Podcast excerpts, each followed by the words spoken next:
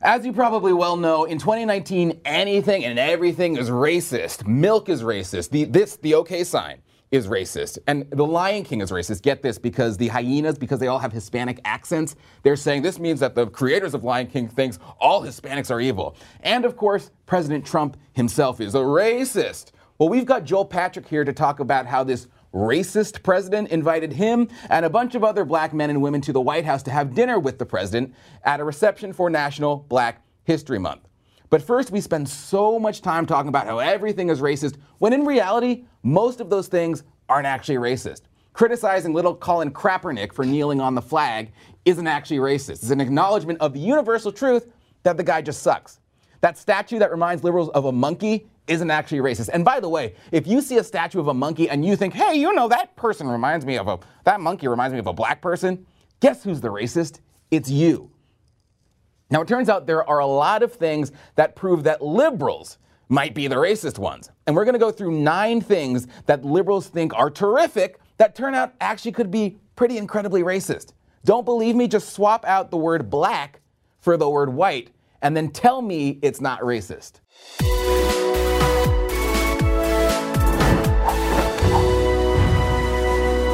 Right, and welcome to the White House Brief. I am your host, John Miller, humble, lovable, and of course, always right. Now, remember, we've got a podcast of the show now. You can search for it in iTunes. Please subscribe, rate, and review it. That will help it stand out among all the other garbage in that store and help it stand out so that it charts better. Now, it's one thing for liberals to want diversity. It's another thing to create special privileges for blacks in the name of diversity. I mean, call me crazy, but isn't that racist? Like I said, switch the word from white to black, and you'll see. And here are nine examples. Numero uno Black People Meet. Have you guys seen this? It's Black People Meet. It is a dating app. Meet other black singles in your area, it says. And people are like, what? This is just for black people to meet others like them. I don't see what's so wrong about that. Well, can you imagine if they created a website called White People Meet?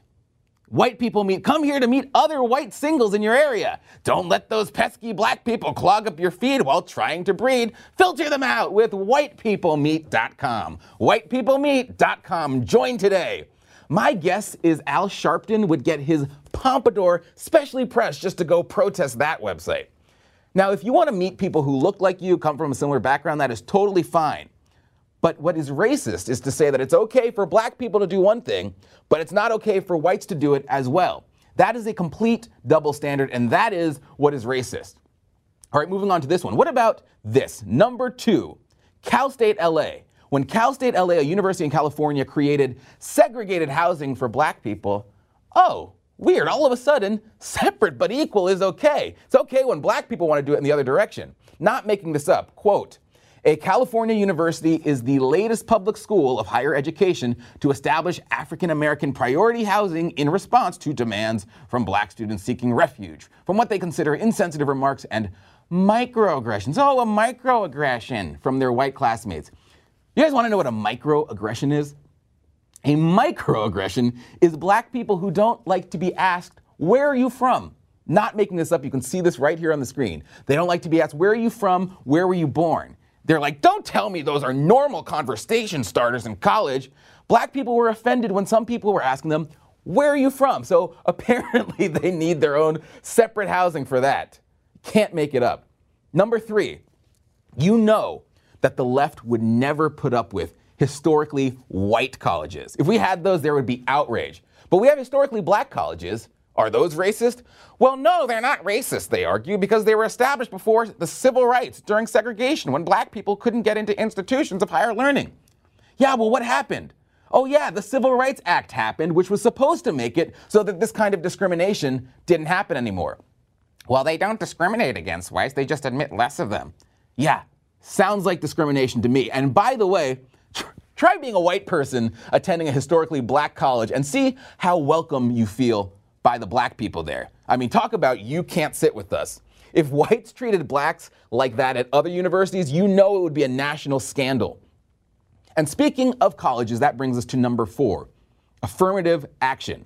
Yeah, they say we're going to lower our standards for white people because they're not as capable. Can you imagine that? I mean, on this one, you don't even need to switch the words on, around on that one. I mean, this one is just racist on its face. They are literally saying, oh, you black people are so incompetent. What we're going to do is we're going to actually lower our standards for you just to let you in easier because we know you black people can't perform academically as well as whites. I mean, if it's for the disenfranchised, go to Appalachia and tell me there aren't white communities hurting just as bad as black inner city ghettos. In Appalachia, why don't they get a leg up? Because affirmative action is not based on disenfranchisement, it is based on skin color, which essentially means that you're saying to blacks it's that their inability to perform academically or otherwise, you're saying that inability is biological. Interesting. Moving on to number 5. Black superheroes. And yes, I am looking at you, Black Panther. Never mind the fact that you know, White Panther would be considered so racist. White Panther from a country of all whites. Hey, I guess maybe that's maybe that's what MAGA country is, right next to Wakanda. I mean, that would never fly in Hollywood. And interesting how the high and mighty royalty from Wakanda isn't actually interested in the race issues, the actual race issues plaguing a place like Oakland. No, T'Challa doesn't even acknowledge them as his people. Now, did I enjoy Black Panther? Absolutely. But it is a racist movie that just parades around like a black film in order to rake in millions. Number six, all of the black movements, black power. I mean, can you imagine white power? White power? Black Lives Matter? Uh, can you imagine white lives matter? Hmm, I really don't think that would fly.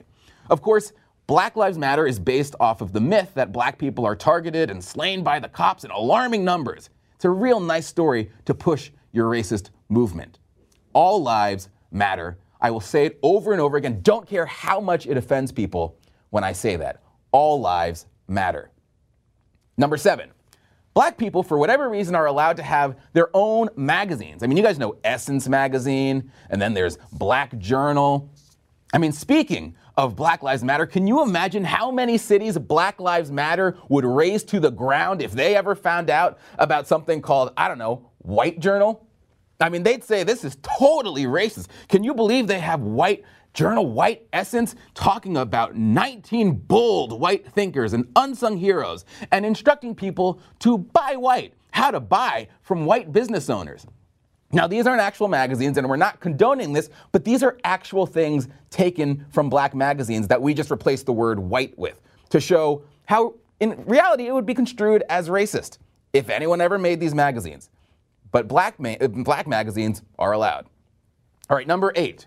What about what statements like white men can't jump, white people can't dance? Think about it. What, what if you made a movie called Black Men Can't Spell or Asian Women Can't Drive? You think there would be outrage there? And last but not least, Black History Month. Now, I have a piece written about this, little controversial, got a little bit of controversy, but think about it this way. If whites tried to get their own History Month, Something tells me the black community would have a bit of a problem with that. So, if you want to talk about racism, what about all these things that you know would be met with outrage? There would be universal scorn if any of these things were actually a thing. And if it were the other way around, if you switched the word black for white, it would there would be outrage. Now, I get it. I understand the argument that black people should enjoy special privileges because they've suffered from 230 years plus of indecency and injustice in this country and they need reparations. Hey, Cory Booker, Elizabeth Warren, they're talking about reparations for blacks. My question is when are we going to get over it? When? Ever? I mean, we've had a black president, worst president ever, by the way, at least in modern history. I mean, he he's up there with Woodrow Wilson and FDR in terms of a, a dictatorial pox on democracy. But nevertheless, we had a black president. I mean, that's huge. Look at the Forbes list black people everywhere. In every profession, you have blacks thriving and succeeding. I mean, they're doing so well, Jussie Smollett had to make up his oppression. If you're black in America, you can really do anything. And right now, more than ever, because employers, guess what? Employers are dying to hire minorities. Employers are looking for diversity. I mean, diversity is all the rage in the workplace right now. So it advantages blacks.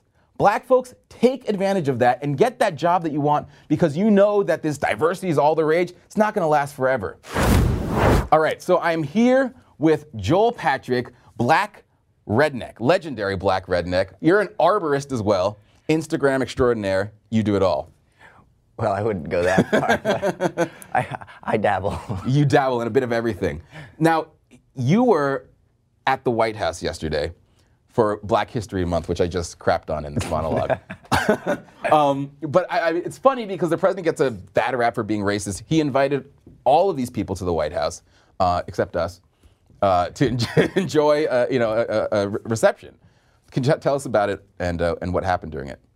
So actually, it was actually really incredible. We um, we we walked in and we got to meet a lot of other um, well-known African Americans. Yeah. we should shouldn't use the term Black Americans. Well, this is the TV industry where we only have a little bit of time, so we don't have time to say all those syllables. um, and uh, it was really crazy because I, I tweeted I tweeted. Um, Look at this spread of food. I said, not a hamburger in sight and it was it was kind of making fun of it because I think the main thing is everyone that was there, we couldn't have cared less what the food was. The food was great, right. by the way, but we didn't care what the food was. We were glad to be in the White House with the President of the United States. And I think the fact that he had a whole bunch of black people in the White House, and the other thing is a lot of people don't know this. There's a lot of black people that work in the White House. A lot of black Secret Service agents, like more there's more than 13% of them are black. That so, is shocking. Yeah. I've been told that no black people work at the White House. So. no, there's tons of black people. Black Secret Service agents, black um, uh, military service members that are in there working. And the president was so excited. He was, and I talked to the staffers, they said he was more excited about the crowd of people that was in that room than he is um, ever for like a press conference. So it was clear that he had love for the people that were in the room. It was, it was so clear. Know, so that always happens when uh, Turning Point USA had the Young Black Leadership Summit and he filled the East Room with 400 black, young black students, mm-hmm. activists. I mean, he was lit up there too. I mean, every time he gets to interact with the black crowd that you know support him and his agenda, I mean, it just you can see it. It ignites him. I mean, he loves it. It's because we understand his agenda. And right. I think if more black people understood his agenda, then they would support it. Because realistically, what is not to love about the lowest black unemployment ever? Well, the Democrats, they, st- they sat for that. They, they sat they, so you might have to ask them what's so bad about I, that. I'm pretty sure Trump could cure cancer at this point, and, and they'd be like, we want our cancer back. Just... I want to ask you, what was it like? Because we have the invitation that you received from the White House. It says the President and Mrs. Trump request the pleasure of your company at a reception in honor of National African American History Month to be held at the White House on Thursday, February 24, 2019 at 5 o'clock. I mean, when you receive an invitation from the President of the United States in your inbox, that's got to be a surreal moment. It, it, was a surreal moment, and it was like, I, you know, you don't deserve this. You're like, wow, like I got invited. Like I'm just like, you know, a social media personality with like not a lot of followers, and you know, they they cared to invite me. And then like I was I was I was wearing like an American flag um, tuxedo, and I waved at the president, and he waved back at me, and I was oh, that's like, awesome. He's on my face, and it was super exciting. That's so. awesome. I'm surprised you should have worn the hoodie, although I guess you got to suit up. no, yeah, we had House. to suit up. I wore I, I, wore a jersey last time, but they, they weren't. they didn't like that. did you wear the beanie? I did. You I wore did the beanie. now, our theme for this show is black privilege, and you know, as someone in the office place, I remember when I was applying for jobs, they would come up to me and they'd say, you know, we love you, we want minorities, we want diversity. It, uh, for a lot of people, if you're qualified and if you work hard and do your job, um, you can really it benefits you in, in many circumstances. And you know you hear a lot of people complain oh they didn't hire me because i was black. I think you've witnessed the exact opposite. You've been in situations where they hire you because you're black Exactly. I, I own a tree removal company, and I'll pull up to somebody's house in my in my truck, and I'll get out of the truck, and I'll start talking with them, and they'll hire me. And I feel like sometimes people hire me even if my prices were higher than somebody else's because I was black, and they don't want to be racist. So yeah, black privilege is a thing. I get invited to events all the time. Um, I get asked to come to things that like there's no way my qualifications qualify me to be there. But but I get invited. I'm trying, I'm, I'm trying to save you and say, oh, you you have to be qualified. But I think you undersell yourself. You are qualified. uh, I think the same thing. but I mean, no, you absolutely are.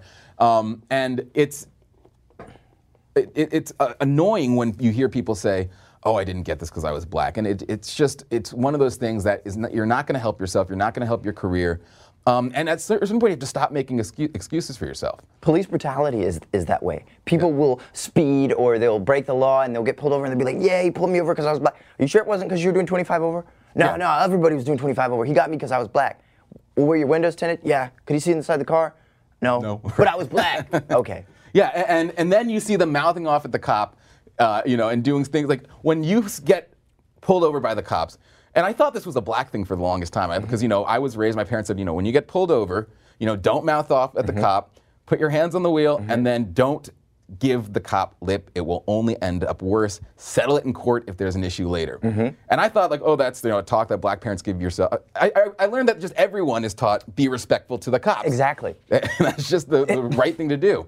Be respectful to people that are in authority over you, period. Because, like, if you're disrespectful to them and you escalate the situation, now the situation is escalated, and one of you has a gun.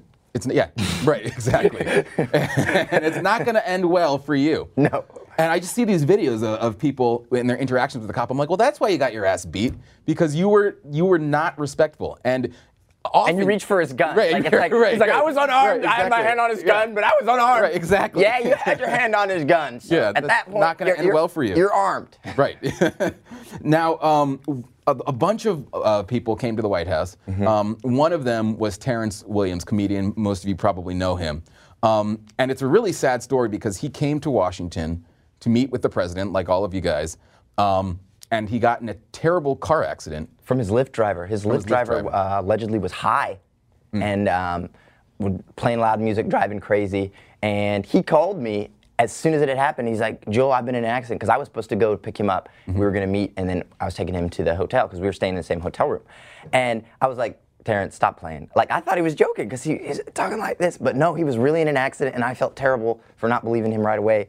Um, but he is a comedian, so, you know, it kind of comes with So the he- territory. yeah. but um, I, I went to see him in the hospital and uh, handed him his phone charger and stuff. We talked, and I was like, because I had called him on the phone afterward, just before I got there. And I was like, Terrence, you know, just just come out and get in the car. I went in there, and he he was not moving, and I and I um, was in there for a couple minutes, and David Harris Jr. came in there. And um, everybody's been praying for him, really hoping he, he makes a speedy recovery. He's in a neck brace. He can't move. Um, and he, he might have to go into surgery. yeah, but somebody did bring him some fried chicken. Okay, that's good. Yeah, he needs so that his was- fried that's chicken. what he needed, yeah. He's in good spirits. We actually have a video of him uh, a- addressing uh, his, his situation. Are we live? We are live. Okay. Uh, I want to thank everybody for all the support. Thanks for reaching out. Thanks for showing so much love. I'm feeling a little bit better. I'm still in pain. I've been laying on my back all day. I haven't had nothing to eat because they don't want me moving my neck. But I'm so thankful to be alive.